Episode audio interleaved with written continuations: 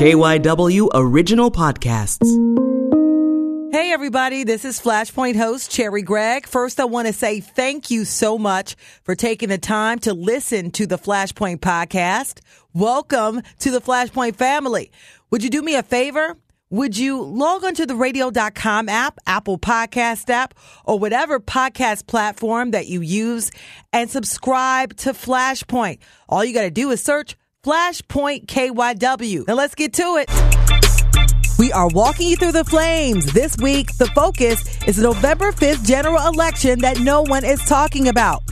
But let me tell you, money is pouring in. Hundreds of thousands of dollars of outside money coming in to support uh, the independent candidate. And history is on the brink in the region. They got together and they said, We are going to start turning these seats. The races to watch and the shifting demographics Commonwealth wide. Then he was acquitted of voluntary manslaughter for his part in the death of real estate investor Sean Schellenger. Now he's speaking out. Nobody ever heard from me. Nobody ever heard out of my mouth. I'm sorry for your loss. Michael White tells the world who he is after a tragic situation. We'll be right back. Flashpoint is sponsored by the Gift of Life Donor Program. Organ donors save lives. Register today at donorsone.org.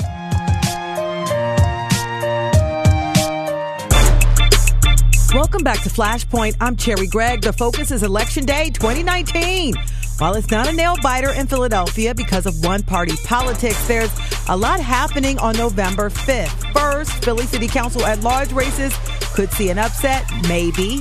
And not to mention party shifts region wide. Plus, there are some ballot questions and new voting machines. So, what do voters, many of whom have procrastinated, need to be thinking about for November 5th. With me in the studio to discuss this flashpoint is Jasmine Sessoms. She is founder of She Can Win. We also have David Thornburg, president and CEO of the Committee of 70. And finally, we have Nick Field, a journalist who covers politics and culture. Everybody, welcome to Flashpoint.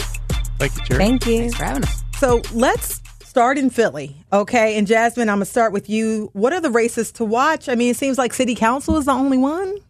Yeah, City Council is probably the most exciting one this go round. Um, there are five independents running, five Democrats are on the ballot, Republicans. So it could be a, a good shakeup for once in Philadelphia City Council. Some of the independents running, they have money, They got money, money, TV money. TV and radio money because two of them are up on radio every morning during prime time, aka 8 a.m. on Power 99. So that's money, money. David, do we need to even pay attention to the other races? one party politics. Well, sure. I mean, actually, one of the most interesting races in city council is Brian O'Neill's district race, uh, which is competitive for the first time in forever. And, and that's a real race to watch in addition to the city council races and the independent candidates. They're judicial races. We remind people those are important races. So, uh, you know, we point folks to our ballot tool at 70.org. I'll say that again before we leave. Um, it's a good chance before you get there to sort things out, figure out who you're going to vote for, and you know every vote matters and every every race matters. Yeah, every race matters. History could be made in our region on November 5th, in Delaware County specifically. Yes, you, Delaware County has been eyed by Democrats for a long time. I think this might be the, the year they finally uh, get there. Delaware County's been trending Democratic a long time. It is, besides Philadelphia, obviously, in Allegheny County, Delaware and Montgomery are really the strongest Democratic counties in the collar counties. And we've seen in other uh, counties like uh, Chester and Bucks, which are even a little bit less so, where they've been gaining strength in local offices. And I think it's finally the year for Democrats locally there. Yeah, and I know that um, we had three seats become available in Delaware County Council, um, which is unprecedented. You got all of these people moving to the county, and I even went to the Delaware Black Caucus. The, the, the black folks that got together and teamed up and, and, and formed the caucus. There you go. Shout out to Malcolm Yates, who's over there at the Delaware uh, Black Caucus. Shout out to him. Yeah, they're doing big things. You know, they realized there was uh, power in numbers. And so they got together and they said, we are going to start turning these seats. And also, shout out to Monica Taylor, who, if elected, is a Democrat, will be the first African American woman elected countywide in Delaware County. So shout out Monica. She's a She Can Win girl. we saw this a little bit in Philly, Jasmine, and David, I want you to come on on this because folks have decided that they're not going to play this whole party politics thing anymore. Folks, what what has sort of been fueling this shift of folks just kind of stepping out there and and throwing their hats in the ring? Well, a couple things. One is I agree with you. I think people are sick and tired of the of the two party uh, system. Um, it's also a testament to the weakness of the Republican Party. There are more uh, unaffiliated voters, i.e., non uh, major party voters in Philadelphia than there are Republicans. And frankly, there this is also an indication that you know politics are increasingly nationalized. There's there's a, mm. there's hundreds of thousands of dollars of outside money coming in to support uh, the independent candidates. So you know, we, we probably better get used to that because that seems to be what's happening in those races, in district attorney races, and, you know, more to come. Statewide, what's happening in our region isn't necessarily reflective of what's happening farther out in Pennsylvania. No. In our region, in the southeast, basically Philadelphia and the collar the four collar counties that surround it, are becoming increasingly democratic in their voter registrations. Even more so in the last few years, it's really been rapidly accelerating statewide, especially in old Democratic regions like the Northeast, Scranton, even Erie. Um, obviously, in the Southwest, there's been a lot of uh, loss there recently. So, and when you say loss, you're talking about Democratic loss, and yeah, in registrations and in just kind of margins over Republicans. Um, so, except for the South Central, where Dems are kind of slowly turning the tide there, it's really Southeast and the rest of the state. Nick wrote a great piece the other day about the change in registrations, but I was given a little hard time because one of the things that's been happening, again, sort of what I said earlier, is people are getting turned off by the D's and R's and they're choosing to switch to independence. Mm. Um, so that to me is one of the bigger stories out there. And uh, you know, they get to everybody gets to vote in general elections. They independent voters don't get to vote in primaries, which is kind of a problem if you ask me. But so that's another sort of X factor out there uh, in this election, and will be certainly for 2020. That'll yeah. be my next piece. Yeah. yeah okay. I'm all in. All I right. have a suggestion yes, for a piece. Right I would like to look at the, the demographics of independent voters because as more black women start moving over to independent because they are tired of that two party, mm-hmm. because neither party is speaking to our issues and what we want to champion, that independent party is looking pretty good to that very – heavy voter block of African American women. So I have spoken, I spoke out in Delaware County, and a lot of them were kind of like, you know what, the independent party isn't looking too bad to me right now. And shout out to working families for doing the good work, you know, really getting the message out there and really pushing that message. The people who do show up are specifically motivated by certain things. Any clues on that? I, I think there's a national sort of atmospheric conditions, mm-hmm. which is just uh, there's a lot of mistrust, mistrust in government. You know, kind of a throw the bums out. Um, I think that's fueling.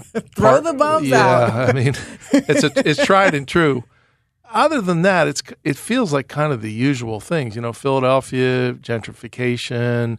You know, councilmanic prerogative, schools, crime, taxes, and safe injection sites. Safe injection sites. Yep. Um, and then the counties, it's it's continuing. There are some places that are growing too fast, and some places that are not growing enough. And I think that sort of is, is on the on the table. Yeah, and is it statewide any different? What issues are sort of pushing folks? Is it the, the same old, same old? Yeah, yeah. I mean, I would say it's usually whatever. You know, a local election like this, it's local issues, local candidates, and the it's very hard for them to break through. Yeah, especially when you got a presidential race that's starting and people are focused on that. Your primaries, I think I was less than 100 days away now. Yeah, so I know that takes all the attention that one would give to politics is kind of getting shifted that way. How is money playing into this? And and you know, comment on this as well because you got the rise of these independents, and they're not broke. So for the first time ever, they're actually needs to be money in this general. Like I am getting more call times now than ever before in any other general election because you know um, Kendra Brooks. She raised what $145,000. That's unprecedented for an independent candidate to come into this election with. I mean, that's more than any Republican candidate has right now in our at large city council race. That's scary, you know, to have that sort of investment. And I got to tell you, looking at her last campaign finance report, because now they're in 24 hour reporting, Kendra, she has union money, but she has a lot of individual donors. And when you have individual donors, that means those donors can mobilize into voters for you. So mm-hmm. it is very different. You know, a lot of the Democrats are sitting up and taking notice. You know, Allan Domb obviously has more money than anything in the world. He's out here changing campaign finance laws in the middle of a race. But for the lower ballot people, they are now having to actively fundraise and bring on consultants yet again, where in the general election, normally after the primary, you let your consultant go. Consultants are now staying on in the general election to get them over that hump. You hear them up on radio now. You never hear anybody on the radio in the general. In the local general. And yeah. the local general, you never, ever, ever hear that. Now I've heard three different radio ads for at large candidates. Yeah, and of course, this is a time when judicial races kind of get That's front right. and center. But I mean, how big is how is this money playing in? People Well, have I, cash. me- I mentioned earlier, you know, one of the phenomenons, and this happened in Larry Krasner's race for Yeah. DA, like literally hundreds of thousands of, of dollars shows up in Philadelphia, raised nationally in these so-called independent expenditure groups that don't coordinate with the campaigns, um, but you know, Which the way it used to be, No, used to be like the party would give you the Well, it used to be the money would just flow into the parties, uh, but you know, Philadelphia has campaign finance limits, and then Citizens, the Citizens United decision allowed these independent dollars to to be raised, you know, at, at will and however much you want to put into it. So, so that's like said earlier, you have these like national. Uh, forces that are showing up in local elections, for better for worse. I'm not so sure for better, but as I say, it kind of is what it is for the time being. that does make you go hmm, right? That goes in Pennsylvania though. Uh, Nick is uh, the people going to be watching this. They're watching where the money goes and which districts it's flowing into because Pennsylvania was so critical to the 2016 election. Oh yeah, it was very critical. Uh, Hillary Clinton cited Pennsylvania suburbs as, in her book "What Happened" as like a place where, after the Jim Comey letter, kind of her poll numbers really dipped. She was predicting about sixty-four percent there. That was the latest Franklin Marshall poll right before the Comey letter dropped. And I was actually running uh, Tom Wolf's numbers in 2018 to see how he did in the Philly suburbs, and he got about 63.5%. So you think if she had hit the numbers that she was projected at in the southeast collar counties, maybe the state changes and possibly the election could change, especially the one coming up next year. Are, are you watching this, Jasmine? Are you watching this this November 5th date to get any insight in what's going to happen next year in the general? Yes and no. I think that locally, that's what we're watching, and I want to see who wins, who takes the office. Are there going to be any upsets? I do like the Judy Moore, Brian O'Neill race. I think that one's really interesting, and I'll see if the tides are turning. The I got to tell you, the presidential is something like I've never seen before. I read an article the other day about um, how this is the most diverse field of uh, Democratic candidates running, but yet none of the minorities can move to the front. So I don't believe that this November 5th election really reflects on the presidential. The presidential is something unwritten. You want to know what the presidential is? Anybody but Donald Trump. That is not what our general local election is. Local election could be business as usual or it could be an upset. Yeah, the dice is rolling. The right dice is literally rolling. Yeah. Yeah, and I, I sort of resist the notion that, that this el- election in a week is just sort of batting practice for the for the for the for the presidential because these are important races. You know, the, out in the counties, the county uh, commissioners, all the uh, the the so-called row offices. You have school board elections, you have local elections. You know, these are these are elections that mean something to people. So it's not just you know that we're just going to watch this to to get some predictions for 2020. Um, we will learn something, but maybe not quite as much as from 2018, from the midterm congressional elections, where typically turnout is like double in the midterm elections what it is in the local elections. So, you know, I, I, I will at least until November 6th resist the temptation to say, you know, this is just a, a warm up for 20 uh, for 20 uh, six for 2020. Yeah, because the people who probably come out statewide even aren't Mm-hmm. necessarily the folks who will come out next year. We'll see large droves of people in 2016. I mean, 2020. Yes, I think you'll see really large turnout in 2020. But it is important just to kind of piggyback on that point um, the unseen ramifications that can happen in these off year elections. I remember in 2015, during the state Supreme Court races, Democrats uh, really seized the initiative that year and swept you know three open seats and turn the balance of the court. Mm. And when the redistricting case came up, That was true. they were able to change the drawing of the congressional seats and gained four seats in these last 2018 elections, and there's still about two other seats that they could still conceivably win next year. So in this election where people might think, "Oh, what's on the ballot? Nothing really matters," it could, it may take two, three years, but it could end up being very important. Yeah, and, and that's a good point with the judicial races um, because judges have been front and center with some big, very high profile case, Meek Mill. And we've seen um, a lot of judges being called out here. And most people have no clue who's running for these judicial races, but that's a big part of this local election day. Yeah. And I have to say, uh, on our voter guide, we use the Bar Association recommendations, Mm-hmm. which are, are good and consistent. Um, so, you know, if you need some help, take a look at it. And, and our advice is to follow their recommendations. They, they do a good, thorough job of vetting the candidates, and, you know, that's what's out there. Yeah, and I know that we're going to be uh, having some some of that on uh, KYWNewsRadio.com as um, well. So we um, let's talk about turnout a little bit. I mean, we always see a paltry turnout on these general elections. Um, why? Why do you think when they have such a big impact and there's money flowing? people don't realize the impact that they have. They don't under, really understand city council or judge races. Most people don't even really know what the day to day of a mayor does. So it's really trying to get the education of how these offices affect your day to day being. And I think that Committee of 70 does a great job of educating the uh, public on why these elections are so important and why you have to come out and vote. You know, uh, for She Can Win, we are out from this weekend all the way up until election day, knocking on doors, dropping lit. We make sure that our people and our members, and we have about 700 plus on our mailing list, get out and vote. It is so important. We we use very very tangible things to help you get out and vote. You know, our, our, our local elections are one of the most important elections that we have. Yeah, and when you think about that, because so few people, I mean, what's the the general percentage, um, David? Well, I- and then and then does that mean that your vote counts even more? Well, sure it does. Yeah, of course. yeah. But Y'all you hear know, that? Your generally- vote counts more. Generally speaking, as I said, local elections, the turnout is in the 20s. The midterm elections, it's in the 40s. And in the uh, presidential uh, elections, it's in the 60s.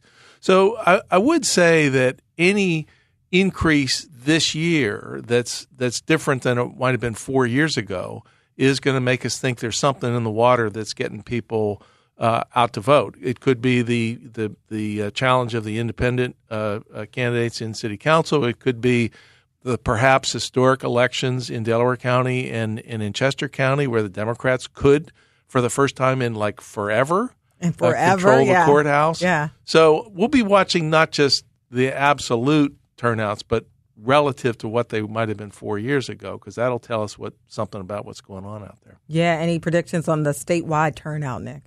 Well, uh, it'd be tough to tell. I imagine they'll be quite low. I imagine they'll be in line with the numbers you just heard. It's it's interesting to see them try to nationalize the race. I've seen TV ads recently for some of the court races that bring up Donald Trump, uh, specifically in Democratic ads that try to motivate people to vote against Donald Trump in these elections. So you can see they're trying to ride that wave of national interest in politics to get turnout in these local races. Yeah. So are people trying to link a character? Oh, yeah. They're linking Yeah. a character to 100%. local people, Which gets kind of motivate. silly, I have to Yeah. say. You know, the guy's running for dog catcher, and next thing you want, you say some, he's in Donald Trump's pocket. You know, I mean, but this is what the parties do. Yeah, yeah. And so this part of our discussion is for the podcast. And so I want to ask you to predict uh, Tuesday a little bit. Do you think any of these independents are going to bust through, Jasmine? No, no, Philly is not. It's just my own prediction. Philly is just not ready yet. I'm rooting for. You know, look, I'm rooting for them all. I, I would love to see a shakeup, but no, I, I think we'll we'll still be be with our same our same predictions. Yeah. Same five Democrats, same uh two ours. Any comments? I'm going to take a pass on predictions because sometimes predictions have a way of like influencing what actually happens. There you you Yeah, know, and yeah. So we try to stay that up, but uh, you know, we, we as, as as Jasmine said, we, we have a I think a terrific suite of tools for people. We have our website 70.org and our our app, which is called We Vote, which gives you everything you I need love that app. in the palm of your hand. So you know, I More is better. that's that's the, the the victory we look for is you know the turnout far exceeds expectations. Yeah, yeah. Any uh, predictions on on our county races? Do you think that the Democrats will make uh, you know any headway this I time? think you'll see strong returns in those four collar counties. I'd be very shocked if they didn't. Yeah. That, that would be a sign of worry for the Democratic Party statewide if they underwhelmed in those counties because they're going to need them big time next year. So, do you think that the Democrats will get their historic win in Delaware County? I think so. You think so? It's almost assured because there's five seats and there's two Democrats right now. Right. So only all they one. need, all they need is one win, yeah, and if they get more I mean than it'd be that, shocking if they didn't. I, I would be shocked. I, I wholeheartedly agree. I do think out there in the county that the Democrats will take it. And again, shout out to Monica. She is our she can win girl. Go Monica. you got one in there. You got one in there. Um, and so let's look for 2020. I mean, it, I know it's still early. Um, we Pennsylvania swung red. Um, will it swing blue this time, or do you think that it'll it, it'll be up to the last day until we find out? Uh, let me just s- sort of establish the the baseline. Uh, Trump won by 44,000 votes in It close. 2016, which was about 0.7 percent margin, I think. And two other things, an extraordinary. Maybe Nick knows these numbers. A lot of people didn't vote for president because they didn't like either one of the choices. And then you had a, a reasonable number of people vote for Jill Stein, the, the Green Party candidate. Maybe some of those folks just weren't happy with the major party choices either. So throw that all in the mix, and but the ground game just to turn people out, register people, turn people out is going to be extraordinary. Um, and one other quick thing: the governor is signing uh, t- tomorrow uh, a, a package of election reforms, which we believe is is all a good thing and will make it easier to vote, and uh, will uh, uh, in itself bring people from both parties out to the polls. So that's a good thing. Yeah. So it was close. Anybody predicting 2020, or are we too soon? Already? It's hard I'm not not to well, who yes, the but- Democratic Tell, tell us who the, tell us who the Democratic candidate is. And we'll go you from say there. anybody but Trump, but you know that didn't necessarily that doesn't always work. No. that didn't work in 2016. You can't say uh, that. But I do want to go back and then talk about because ballot questions. Uh, there are three ballot questions, and one is actually Marsy's law is causing a little bit of friction. It's gonna be. I don't know, David, if you could answer this. Yeah, Um, we've not taken a position on that because it's a little outside of our lane. Yeah, I know that- Mm-hmm. Except to say, it's a very confusingly worded ballot question. So I would encourage folks, again, to do a little homework and, and dig in. I know, Yeah. uh, and there are court challenges around that. And actually, It's- the uh, the ACLU of Pennsylvania won a preliminary injunction, so it means that the vote on on that will not be certified until their lawsuit is concluded. So even if you vote on Tuesday, um, you might not know whether or not the Constitution is changed until the law, the, the you know the lawyers finish arguing and the judge makes a decision. Yep. So there you go. We have a new addition to Election Day: the voting machines. Yeah. Uh, after a long, drawn out, and controversial process, Philadelphia has brand new voting machines, which will take a little getting used to, but I'm convinced they're much more secure than the ones we had. And that was the whole point. We had security issues with our old machines. So might take a little extra time, go online, find the, the how to video to get yourself acclimated, but um, don't let that, you know, put you off from voting. Um, so with that, because this is Flashpoint, we do uh, need to wrap this up. And I think we kind of did this a little bit, but I want you all to give the one liner or two liners as to why folks uh, need to participate on November 5th and cast that ballot. And if you want to get any resources to help those procrastinators get up to speed, feel free. Well, I say it every time I'm here. Vote like a black woman. We vote often, all the time, and in droves. That's right. That's great. I'll second that. Um, our website, 70.org, our WeVote app. And here's my, here's my always encouragement take your kids to the polls with you.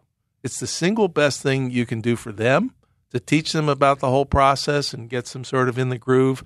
So, however they all are, you know, take them to the poll. We're going to do something where we're going to ask for people to, to post uh, selfie uh, selfies of their kids at the polls on election day and see what we end up with. You're going to have some adorable pictures. I I'll hope so. I bring my kids every year. If you follow me on Instagram, every year you see my babies voting with me. Yeah, That's right. It's huge. Super voters being You bet. created. I can remember my parents taking me to vote. You know, about 20 years ago now, and it really it makes a difference. Yeah. It convinces them. I mean, it's the cliche, but it's your voice, and your voice matters, and it's using your constitutional rights. And that's it. Your voice matters. So, with that, I want to say thank you to Nick Field, David Thornburg, and Jasmine Sessoms for coming on Flashpoint and talking about this issue in the news. Thanks for having me. Thank you. Next up, just weeks after being acquitted of voluntary manslaughter, Michael White speaks out in his first news interview. I've never meant for any of this to happen. So I forgive myself for that. The racially charged case and how he's coming to terms with what happened. We'll be right back. I'm Matt Leon, sports reporter and anchor here at KYW News Radio. Talking to athletes, coaches, people in Philly sports every day, you find out they have incredible stories to tell. So I started a podcast, a weekly conversation with someone you should know more about. It's called One on One with Matt Leon. Subscribe now wherever you listen. Hey guys, listen up. When you're done with the show, would you do me a favor? Please provide a review and rate this podcast. And feel free to provide feedback often. We need reviews to push us to the top. Now back to the show. Thanks all. Welcome back to Flashpoint. I'm Cherri Gregg. Our newsmaker of the week is Michael White. On October 17th, a jury acquitted White of voluntary manslaughter and other crimes in connection with the 2018 Rittenhouse Square stabbing of real estate developer Sean Schellenger. They found him guilty on a charge of evidence tampering. That decision sparked outrage. Sean's mother, Linda Schellenger, on WPHT. Larry Krasner needs to be arrested for corruption. In recent days, Michael White has been speaking out, and he is here in the KYW studios with his attorney, Keir Bradford-Grey, chief of the Defender Association of Philadelphia. Welcome to both of you to Flashpoint. Thank you. So, first of all, how you doing, Michael? Uh, I, I feel relieved. Feel real relieved. You made your first public appearance at a church days after the verdict. Why was it important for you to go to that church and address the congregation? At first, I, I thought it was just going to be like an intimate setting. I didn't really expect no media or nothing to be there. I thought it was important because that was the church where I surrendered myself at. So I just wanted to thank them for all their prayers and all their support and everything because it really went a long way. And I just wanted to appreciate them for what they did. You know what I mean? Like nobody has to ever do anything for me. So I just felt like it was only right if I went there and I spoke. And you apologized to the Schellenger family at that time. I was sorry for their loss that um that they had to experience that because no one ever wants to lose a loved one. But um, I just wanted them to know that I felt I felt remorse, and I didn't want them to think it was just some apology tour or anything like that. I just I wanted them to feel where I was coming from out of my mouth because I wasn't able to speak for like 15 months to them, to the media, to nobody. Nobody ever heard from me. Nobody ever heard out of my mouth like I'm sorry for your loss or I'm sorry or any type of apology or nothing like that. What was it like watching stories being told about you, but not being able to say anything in response? I was reading like every article that came out about me. Like I was just obsessing over it. I know the truth, so whenever I would read stuff, it would be like, "This isn't the truth." But I was never worried because I knew I had my chance to speak. So I just stayed silent. I stayed focused on the goal at hand, and just waited. What was missing? A lot of misinformation. It was a lot of um, suggestive comments, like he was this type of person. He did like I can't really say, but he like you know it was a lot of things that weren't really accurate. Like the things that I said, the things that I did, the description of me, like even though the college thing, like I was a year out of college, going back. I was supposed to go back that fall, but everybody just got it mixed up. Like, oh, he was home for the summer, this, this, and that. It was just a lot of things being misrepresented in the media, like about my character, about the decisions I made, about the actual event, what happened. Uh, obviously, charges have been filed against you, and then there was a gag order. Did you walk around? Did you stay in? What What were you doing during that time? Like after the time where I got off like house arrest and everything, I was looking for work. I know I was going through all these legal things, but like I still had to support myself because like it's not like I was a kid. I was 20. I had to get money to support myself. Like I was living with my aunt, but at the same time, it's like I don't expect my aunt to do everything for me. You know what I mean? Like I got to get up and do things for myself if I ever want to be a, a self-sufficient adult. So I was just looking for jobs. They telling me no. People didn't heard about the case and everything. Nobody wanted to hire me or nothing. So it was just like a period of just looking for work and just coming up short. The the of course you know there was a lot of discussions by the family of Sean Schellenger. Um, lots of things being said. Uh, they are upset, as you can imagine. Um, how do you deal with that part of it? Because they they may never forgive you for this. Yeah, I, and I understand that 100%. Like, I've already come to the terms that they may not ever forgive me ever because um, I've seen like friends of mine who've been grieving their loved ones who don't even know what happened or who killed them, and I understand their pain because I'm I'm living it with them. Like, I had a friend who got shot in Baltimore, and I haven't had the opportunity to go down there and like really talk with his family or anything like that. But it's like I, I can only imagine like the pain that they going through because they don't even know who shot him. They probably will never forget the person who did that. I know what it's like for a grieving family to feel that way. Like I, I was a part of a grieving family before too, so it's like I understand. I'm not.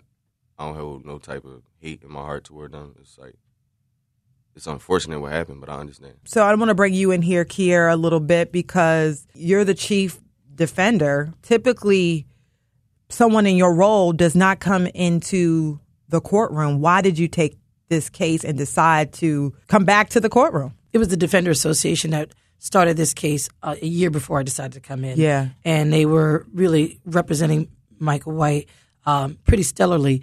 There was just something that I saw in Mike that just struck me, struck my, my, my chords, saying, um, I think I want to get into this case to really bring about some of the undertones that need to be brought out.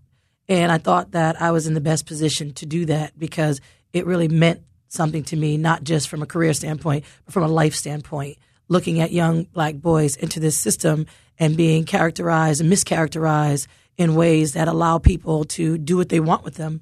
And when I saw Mike a few times at Uncle Bobby's, where he was working at the time, just watching him and, and observing him, I didn't see what I had been reading. And something about him just just made me think of my son. As I was looking at him, that those eyes, the deer in headlight look, I'm looking at my son and I'm just saying, it's just, like I said, it started just from my heart.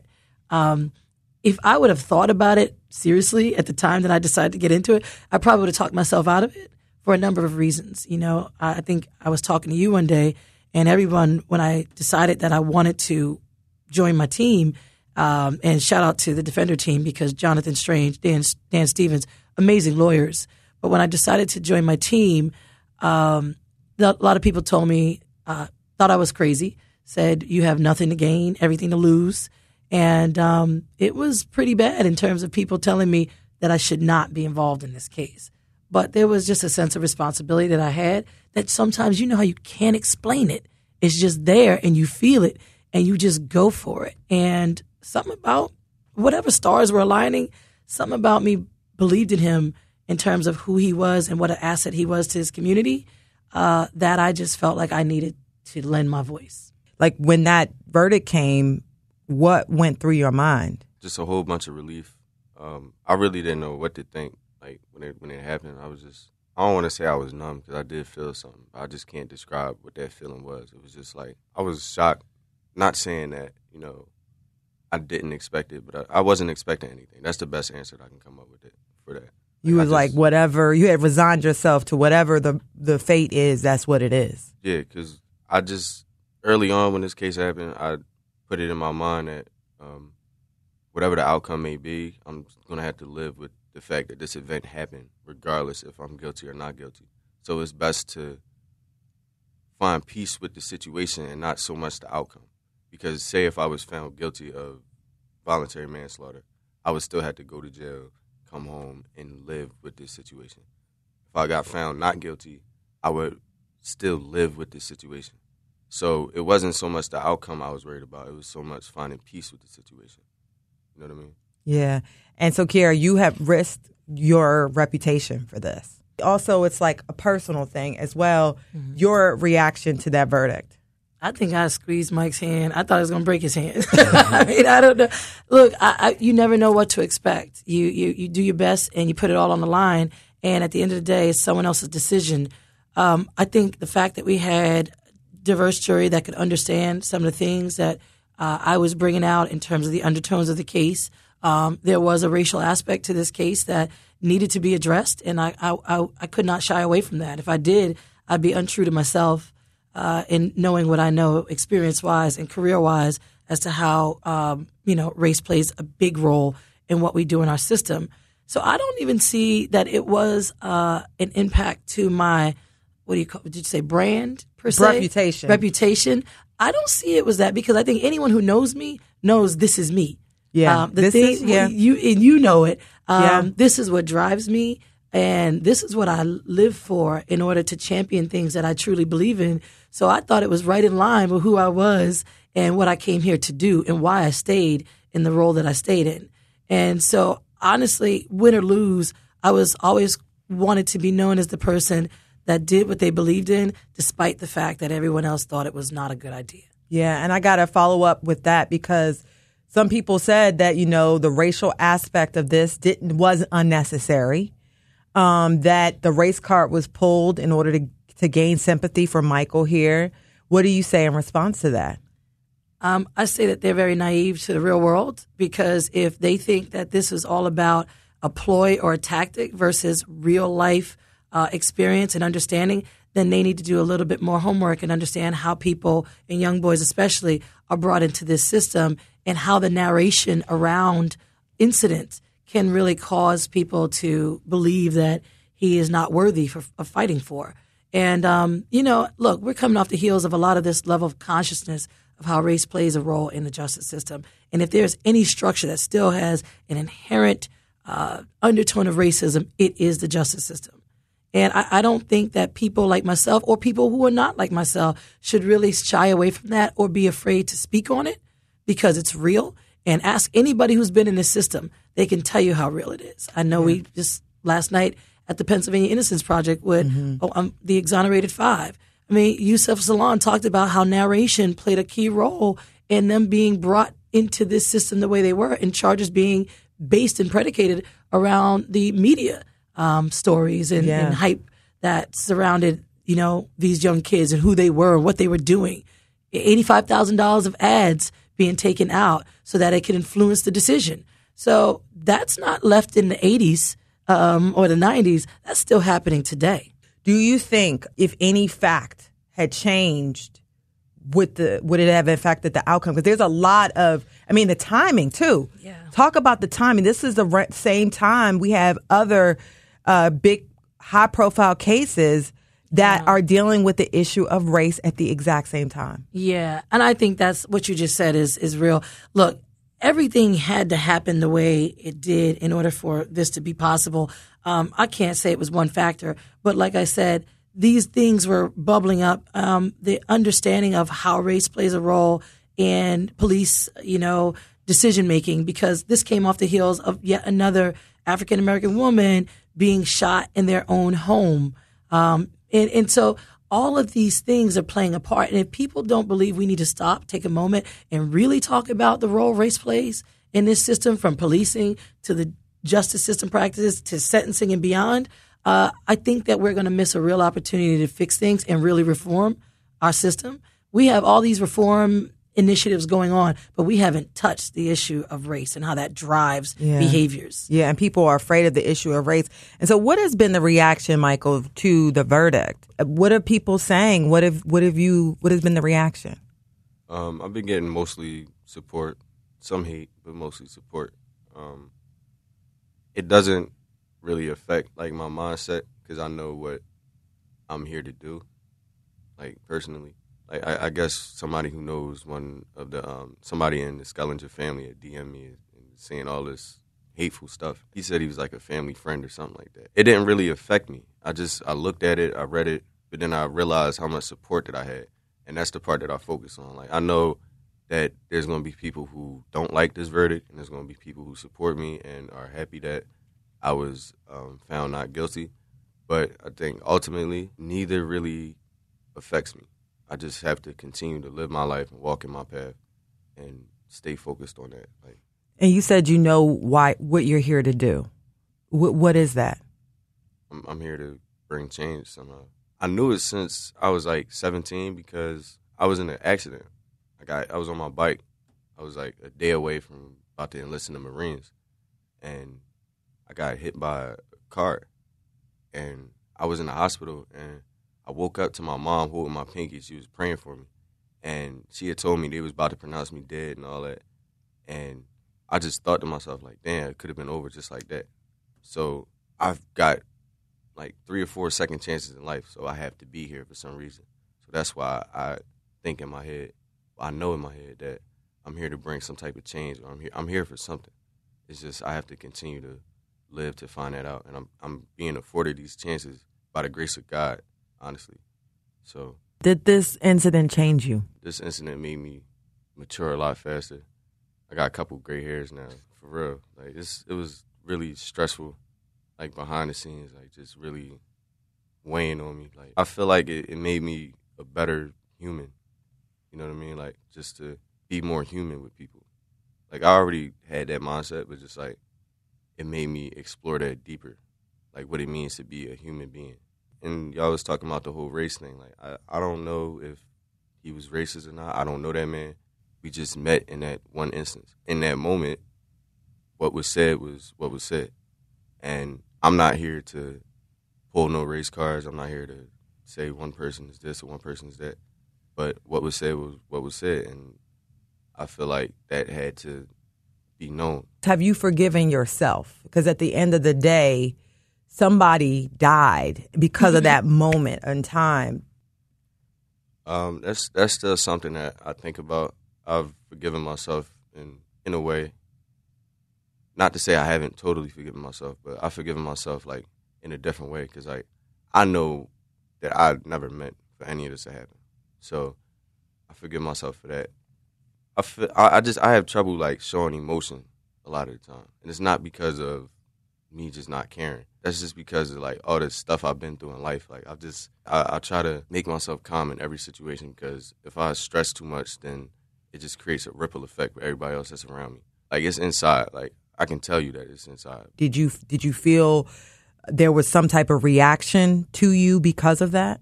Yeah, I, f- I feel like a lot of people thought that I just was like oblivious. Like you got this deer in the headlight look, like you don't know what's going on. I'm just like, no, that's not even that's not even it.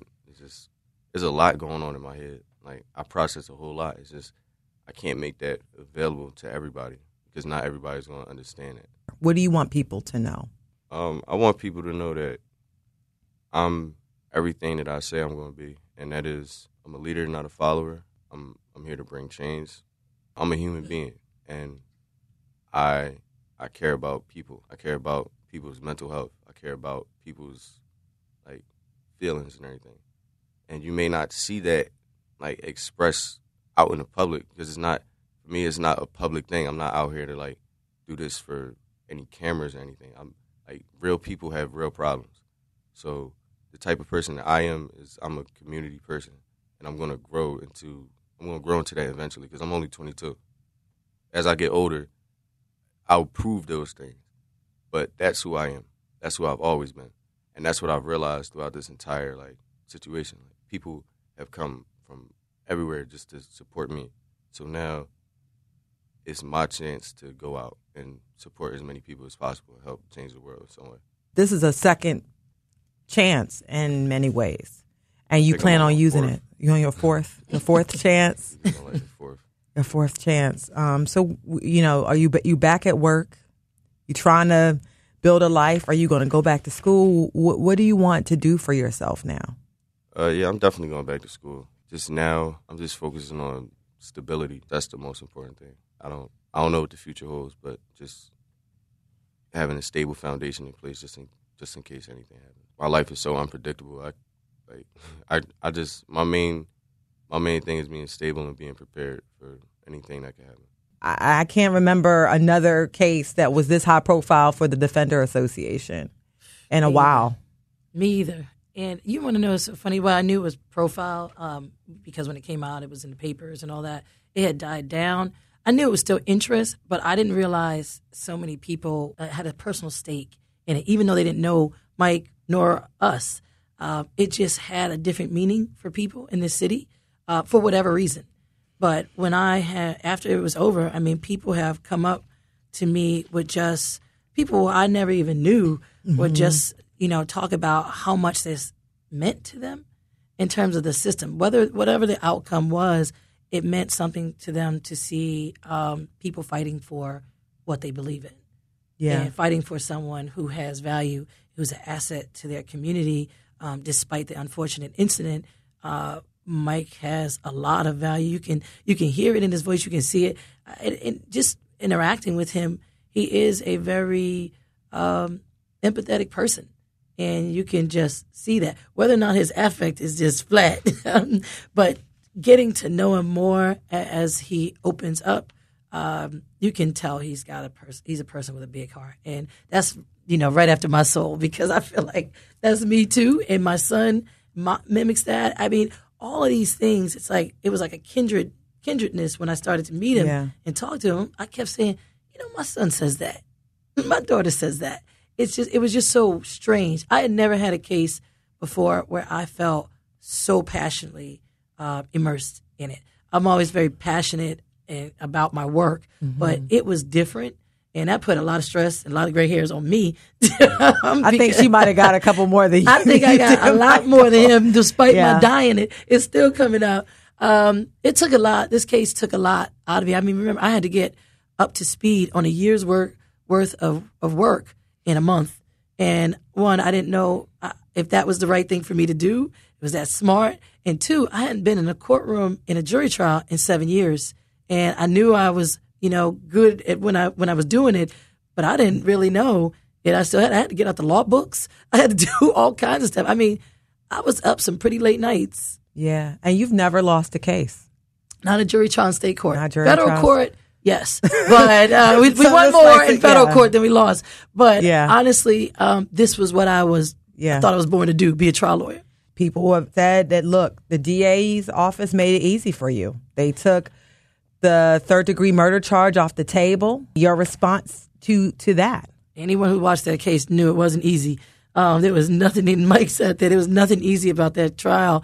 Two, uh, you know, when voluntary manslaughter is a lower charge than third degree, and if you couldn't get him on voluntary manslaughter, I don't know how they expected them to be able to find him guilty on charges that were even more malice involved. So let's just talk about the charges really quickly. First degree is what he was originally charged with, and this case was never, even if it was no, it was narrated uh, pretty poorly in the media, in my estimation. And that's premeditation. premeditation, lying in wait, saying in your head words used, I'm going to go out and do this to someone. Or when you see someone's like, hey, I'm going to do this to you. So it's like an intention that that's what you want to do. First degree. Third degree is more of a heat of passion, meaning like if there was an actual fight, and people keep characterizing this as a fight. This was not a fight. This was 72 seconds time span. And all that, what happened to him was not his willful engagement of a fight.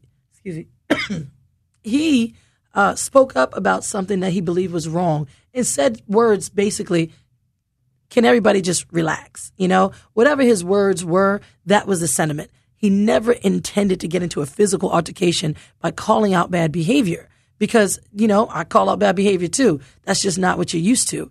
And so if this were a fight third degree may have been more um, proper because that would have meant that he was willingly a willing participant in a heated exchange that would involve physical uh, interaction. Everything in that trial said he was trying to avoid physical interaction. Their own witnesses at the preliminary hearing said he was backing up. He was asking the person to, to stand back, um, holding his hands out, signaling, I don't want to do this. So third degree would not have been proper because there was no sparring. You know, if a man and a man want to engage in a fight and something happens that's fatal, that's third degree. This wasn't a man and a man willingly engaging in a fight. Mike was attacked, um, and he didn't want to in- involve in any of that physical activity. So, if you really are conscious about the law and you understand the law, you know that third degree would never been proper in this. Involuntary manslaughter, if you want to look at it through the lens that you looked at it and you want to put that on the table, that would have been the most appropriate. I mean, I don't believe, given everything we know, even things that couldn't come out the trial, um, that that would that should have even been proper. But I'm glad a jury ultimately found and saw this case for what it was. He was afforded the protections of the law, just like anybody else. Self defense is a legal principle saying that if you are being, if you are in a situation where you believe that you're either going to be in in, um, in danger of bodily injury or death, you have a right to protect yourself. That is rooted in the law. Yeah. Um, he deserves that protection just like anyone else. Yeah. Did this incident change you, Keir? I don't know if it changed me because this is like who I am and what you do. yeah, I just had to Um, ask. Yeah. I can't say it changed me at all. I, I can just say this, and I know Mike had a little hesitation about race and saying race card. I really that term bothers me so much. Race card.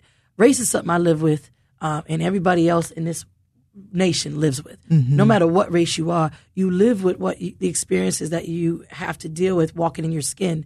And, you know, to relegate it to a proposition that is only to be used to, to benefit in some way is just so ignorant of the experiences that people have. And I really wish that we can have an open, honest discussion about race that doesn't offend people, but enlightens people and has people joining together to really be the anti racist instead of the non racist. And I'm still, I'm on that mission now. I'm going to take it on. Uh, it's not going to make me very popular amongst every crowd. I get it. But quite frankly, if I don't use this platform for something bigger than myself or, or even bigger than Mike, then what am I doing here? Yeah, yeah. And this case is not over. Um, there's still more uh, to be done. Um, there's a sentencing that's going to happen. Um, Mike, how are you preparing yourself um, for that? I mean, you still have to go back to court. Yeah, I'm, I'm just um, still staying focused, on what I have to do to keep my, my life in order. I'm not out here looking for no trouble. I'm not here creating no trouble. I'm just focused on staying at work and, and building on my life and doing the things that I want to do and showing everybody who thought otherwise different. That's all I'm focused on. I'm just I'm not here to prove nobody wrong, but I'm here to show you who I am. That's it. All right. Any final words as we wrap this up? I just want to thank you for your, you know, steadfast reporting on these real life issues. I think that it's important to bring these stories to light in a way that's um, balanced. And so I, I just thank you for your journalism. I thank you for your sense of responsibility. Thank you, Keir. And congratulations on Journalist of the Year. Thank you very much. Thank you very much. Anything from you, Michael? I mean, you gotta. I mean, you. This is you. I mean, this is this is part of your life now, part of your history, and you have to build from this. How will you stay focused? Always choosing to do the right thing. That's that's that's um I feel like that's that's the way not that I have to live life, but that's um that's the way I should live life. So always choosing to do the right thing. Well, with that, I want to say thank you to you, Michael White. Thank you to you, Keir Bradford-Grey, uh, for coming on Flashpoint and talking about this issue in the news. Thank you. After I completed the interview with Michael White and Keir Bradford-Grey, I contacted the Schellenger family and I got a call from Mark Schellenger, Sean Schellenger father, and this is what he had to say. So I just wanted to give you the opportunity to comment. Um, as I mentioned, I had uh, Michael White here today and Keir Bradford-Grey. Um, Michael gave an interview talking about just sort of how he's been dealing with everything. And he did apologize to the family and talked about what it was like, you know, not being able to speak and say anything until the trial. And so I just wanted to, that was the context of the interview. First of all, I'll, reiterate what I said on your sister TV station that you know when, when you're when you're a child, you're taught if you want to apologize to someone, you do it to that person face to face. Doing it via the media sort of speaks for itself. It's it's very self-serving, and uh, you know it's for it's for the public and it's for other charges that he has pending that weren't able to be brought up in court. The thrust of my comments, without hearing what was said, is is very simple. Throughout this trial, since the trial, since before the trial, Sean has been portrayed by defendant and his legal team of six to be a racist. And they dug up people from a bar fight 11 years ago. Okay, Sean drank. They trashed him in every way imaginable, searching through his past. What they didn't find, because it doesn't exist, is anyone who could ever say Sean uttered a racial epitaph, was a racist in any way. There was absolutely no corroboration during the trial of what White said. Nobody else heard it because that's not at all who Sean was. And that's my whole focus. And I'm not letting that go until The lie is acknowledged. I know why the lie was said. This whole case was racially based, and they had to do that. Sean Schellenger was not a racist, and his entire life reflects that. His entire life. Thank you. Uh, is there anything else you'd like to add? Because I will say this that um, Keir Bradford-Grey offered. She said after, I guess this uh, concludes, um, they would all, of course, like to meet with you all. I mean, at this point, I guess, and so I'll leave it there. to- she can she can do that not via the media if that's really what she's after. But she's already the damage has been done. It's been put in the paper. It's been put in the press. He's been smeared. He's been trashed. He was put on trial. There were things about his past that could be brought up. Again, n- none having any evidence of any racist behavior ever, ever. As a matter of fact, his entire life, from dating African American women to, I mean, I, I, it's disgusting you have to say it. His entire life shows that that is not who or what he was, and that was the entire basis of the defense, and it worked. And it's a lie. I just want the truth Got to it. come out. And until he says to us, Sean didn't say that because he didn't say it, and until she takes back all the smearing comments that were done during that trial, and then there's people that my son's in education. He works with African American students. Now they look at him sideways because oh, your brother was portrayed this way. I taught African American authors to minority students most of my education career. I mean, it's a, it's an absolute disgrace, and we've just been trashed and smeared, and his memory's been crushed, and uh, and now his killer's being celebrated. Well, I want to say to you, um, Mr. Schellenger, I, I'm deeply sorry for your loss here, um, and I appreciate your comment. Is there anything else you'd like to say? I think that'll do it. That's it for the Flashpoint Podcast. I hope you enjoyed this exclusive content. Follow us on Twitter. Our handle is Flashpoint Show. You can also follow me at Cherri Gregg.